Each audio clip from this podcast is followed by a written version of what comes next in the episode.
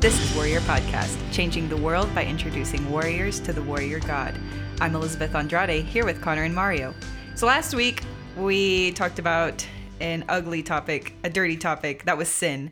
We defined it as the refusal to submit to God's design for flourishing which can maybe seem like we're kind of taking away from the the seriousness of it but there's another definition that we have to sin which would be what connor Yeah, we're gonna hit you with the two-parter, Mr. 2.0 this week. Let me just elaborate on that point Yeah, quickly, if you don't mind, for it. because I really, really, really wholeheartedly believe in the definition of sin that we put forth. That sin is refusal to submit to God's design for human flourishing. That, that, that God has created you to flourish. God has created you for abundant and eternal life. And the desire of God is for you to walk in that through Christ by the power of the Holy Spirit, by being reconciled and redeemed unto Him and into Him, being one with Christ. I believe that with all my heart, soul, mind, and strength. I think that that's true, and I think we can prove that easily from Scripture. I know for a fact, though, once we start talking about abundant life, once we start talking about flourishing, and once we start defining sin as the refusal to submit to God's design for human flourishing, the pushback that I'm going to get is, bro, you're softening sin. You're weak, dog. You're weak. You're bowing to culture, son. That's a popular narrative within. And if you've never heard any of that, praise God. Stay off of Twitter and don't don't dive into the little subculture of Christian Twitter, because bruh, we get nasty. it's a deep dark dive It's a deep dark dive. I have I've had to get off. It's too dark. It's too dark. It makes me too angry and bitter. Real talk. Um, so I, I want to be clear that the definition that we're gonna set forth in this podcast is I think equally as true as, as our first definition. it's a dichotomy Yes, two things that seem two things that are one and true yet seem to be different. That's a dichotomy. Come on, somebody. And so here's here's what we're gonna say that sin also is. This is our s- definition. part two Part two. Drum roll in your own mind. Here we go. Sin is an affront against the holiness of God, a damning neglect of the holiness of God. And we're getting serious yeah because sin is serious. And so uh, that's why I think we wanted to handle this in two parts. And sorry, we're, we're jumping in right off the bat and we're getting heavy and we're getting weighty. But we know that you can handle this, warrior. So so stick with us and ask the Spirit to give you wisdom.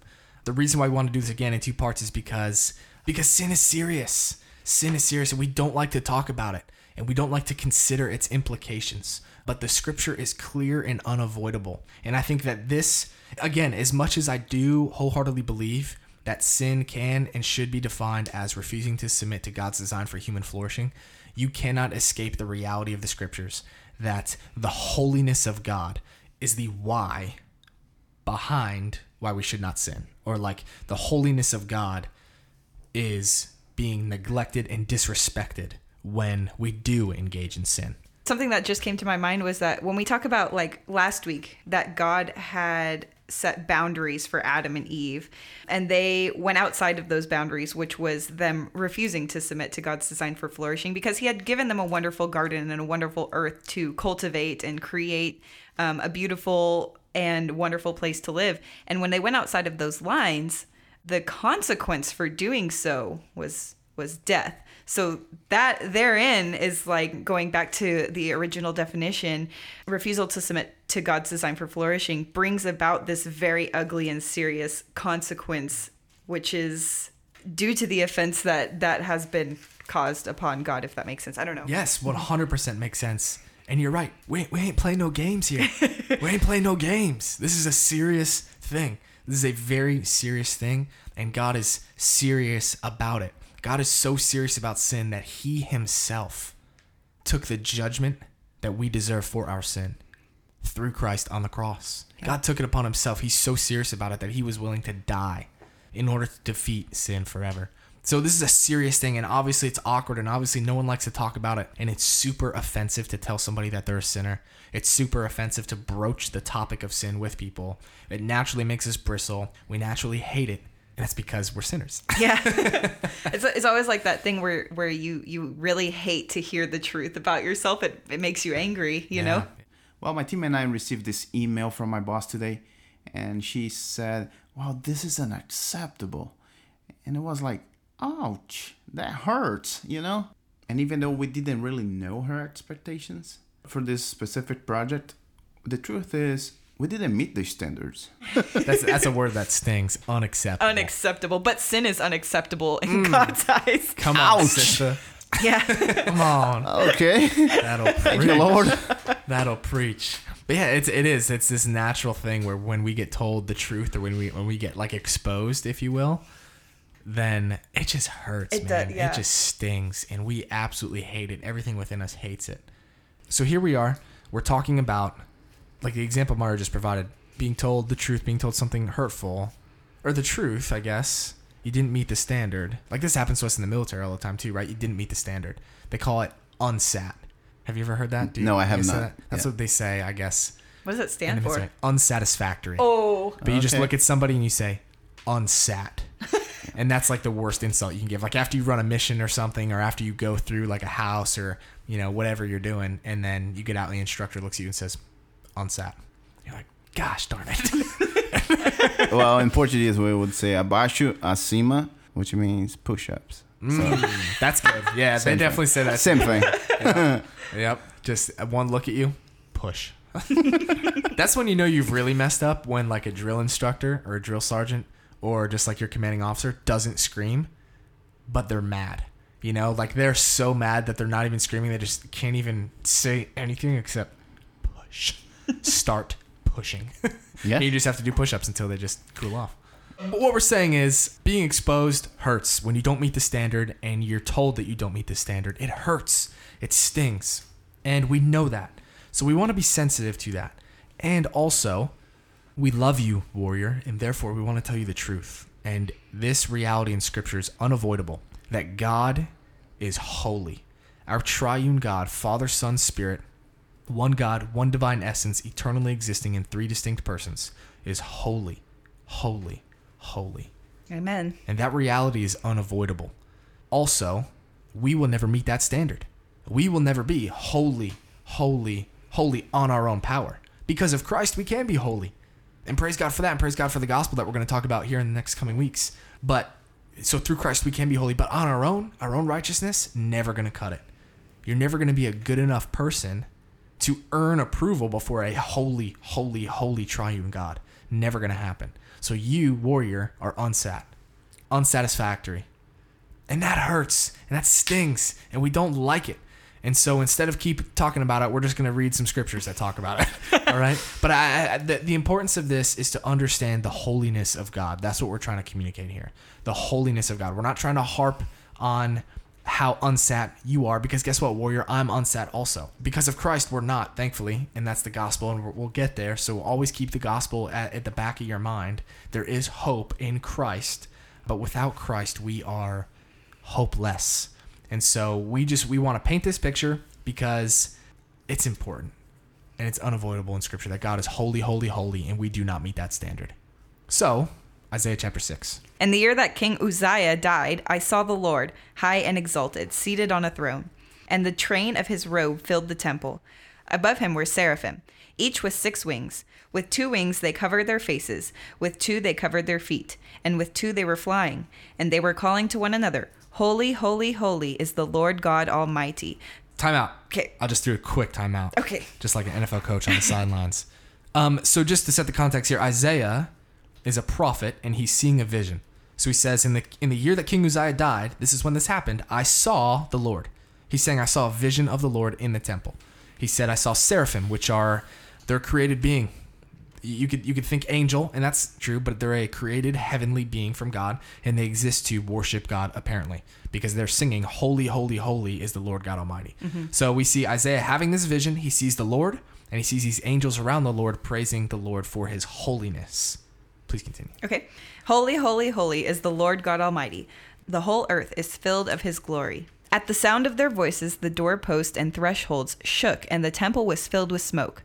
Woe to me, I cried. I am ruined, for I am a man of unclean lips, and I live among a people of unclean lips, and my eyes have seen the King, the Lord Almighty.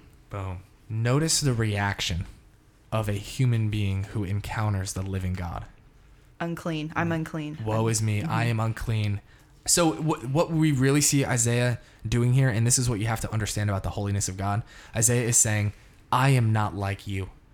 I am not like that. Hmm. I am not Isaiah is overwhelmed with this vision of the Lord who is holy, holy, holy, whom angelic beings, spiritual beings that belong to the spiritual realm are surrounding the Lord's throne and praising him day and night, singing, You are holy, holy, holy. And Isaiah sees this vision and, and falls on his face like a dead man and says, I am not like that. I am a man of unclean lips. I am not clean. I am not holy, holy, holy. And so this is like in my little nerd world of, of systematic theology, this is the most important distinction. And I think the foundation of the doctrine of God within systematic theology is that God is entirely other than. We are part of the creation. Hmm. So that creator creation distinction is massive. That God is so big, so glorious, so full of grandeur, so holy, holy, holy. He is entirely different than anything in creation.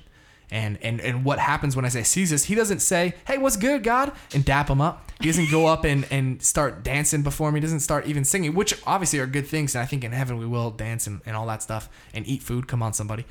But what he does when he sees God is fall like a dead man and say, I am not like that because you are holy. And so what we want you to see from this passage is the holiness of God. Continuing on in this theme of the holiness of God, we're going to look at uh, a passage because that was from the Old Testament. That was Right. Isaiah. Now let's look at the new, First Peter. Okay, so this is 1 Peter 1 13 through 16. Therefore, with minds that are alert and fully sober, set your hope on the grace to be brought to you when Jesus Christ is revealed at his coming. As obedient children, do not conform to the evil desires you had when you lived in ignorance.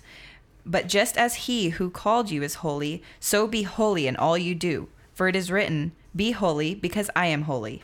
So what we see there is, is pretty cool. Peter says, "For it is written," and then you see quotation marks, right? Yeah. Because he's quoting the Old Testament. Hmm. He's quoting the Old Testament where on repeat, this happens on more than one occasion where God says to the Israelites, "Be holy, because I am holy." Yes, and I think this really brings us back to the Imago Dei, where we were created in the image of God, and we're invited to participate in this relationship, in this personal relationship with Him. And because of that, we have hope. And one day, through obedience, through Christ, we'll be able to be holy again. Yes. Yes, dude. I love that. I love bringing the Imago Dei in because that's the story of the Bible. God did create us in his image, which we've talked about on this podcast, right? What that means is to be God's representative, his ambassador. So we are to be holy as God is holy, as his representative here on earth. We fell. Humanity fell. We, f- we fall short because of our sin. And, and that fractures our ability to fulfill that commission. But because of the obedience of Christ, we can be holy because Christ was obedient on our behalf, died on the cross, took the punishment for sin that we rightfully deserve, rose from the grave victorious, and promises to one day come again and restore all things. Through our faith in Christ, through our faith in Christ's obedience on our behalf, uh, we can be holy. But you're right. What we see here again in this passage is God is holy, and He's inviting us to be like Him. He's inviting us to discover our original purpose that He created us for was to be His representative and ambassador here on earth. Yes, and we, followers of Christ, we can say that we're justified in Him through His blood. I love that. And so that's New Testament. That's Peter. He's quoting the Old Testament, though. So let's go back to the Old Testament because that's where the good stuff's at. Flip on back. We're going to First Chronicles 1629. Again, what we're trying to discuss here, what we're trying to get across is the holiness of God. So the NIV that I have says, Ascribe to the Lord the glory due his name. Bring an offering and come before him. Worship the Lord in the splendor of his holiness. Come on, somebody. That's exactly what I was hoping. I could trust Don Carson and the new NIV to get that across. Read just that first sentence again, please. Sure. Uh, 29, let me see. Just the first sentence. Ascribe to the Lord the glory due his name. ascribe, which means to give, to render to the Lord the glory due his name. That means what he's owed. He's God, owed the glory. by his nature, is owed, due all glory and honor and praise because he is holy, holy, holy.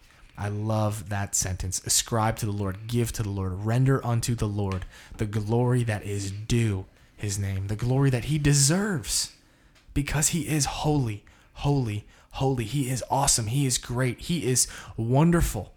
And what is so outrageous in our sin when we do miss the mark is, is that we fall short of his holiness and we are not giving God his proper due. We're not giving him the glory, the honor, the praise that he is due, that he deserves when we choose to disobey him, when we choose to rebel against him, when we choose to carve out our own path to flourishing.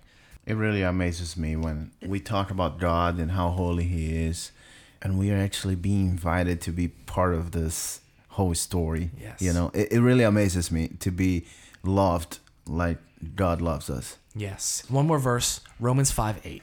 Because like you said, Mara, so so what we're trying to do is communicate the seriousness of sin, right? This is a Right. this is a foundational doctrine of the Christian faith is that human beings are sinners. So let's actually go through the Romans road a little bit if you're at all familiar with that. So let's go Romans 3:23. I'm sorry, we're Okay. flipping all over the place. 323. Yep. 323. So again, let's just let's just walk through this. The scripture will speak for itself. And um, warrior, if you're still sticking with us, we appreciate you and may you be blessed in the Lord. Romans 3:23, For all have sinned and fall short of the glory of God. Romans 6:23, For the wages of sin is death, but the gift of God is eternal life in Jesus Christ our Lord. And then Romans 5:8 to close. But God demonstrates his own love in, in this. While we were still sinners, Christ died for us. So does that make sense? Romans 3:23, for all have sinned and fallen short of the glory of God. All of us, us three at this table, every single one of you listening, we have fallen short of the holy holy holy standard of our glorious God. And that's a big deal. And Romans 6:23 communicates that that's a big deal for the wages of sin is death. It hasn't changed since Adam. Has not changed. Again, we're not playing games. This is this is serious business. So the wages, what we're owed, what we're paid, what we're given for our sin is death. That's what we deserve. So think about that. All have sinned, and sin leads to death. Therefore, if life were fair, all of us would die eternally. And yet, the second half of that verse, Romans 6:23, but the free gift of God is life, flourishing, eternal life in Christ Jesus. And Romans 5:8 captures the point that you just made, Mario, that God demonstrates his love for us in that while we were still sinners, Christ died for us. While we were in our disobedience, while we were in our rebellion, while we were trying to carve out our own path to flourishing and saying, God, I don't need you. I don't need to listen to you. I'm going to do my own thing. God said, I'm going to die for you because I love you. I'm going to take the sin that you have um, done against me, committed against me, and I'm going to count it as guilt against myself so that you could spend eternity with me because I love you. Thank you for listening to us. If you want to trust in Christ, or if you want to learn more about making Him the authority over your life, or if you want to learn more about us, send us a message on our Instagram at WGMHQ. That's WGMHQ. We will make sure that someone gets in touch with you. This has been Warrior Podcast with Connor Shanahan. Warrior God Ministries' mission is to change the world by making disciples among military members and first responders and equipping them to be disciple makers and missionaries in their respective communities for the glory of Jesus Christ.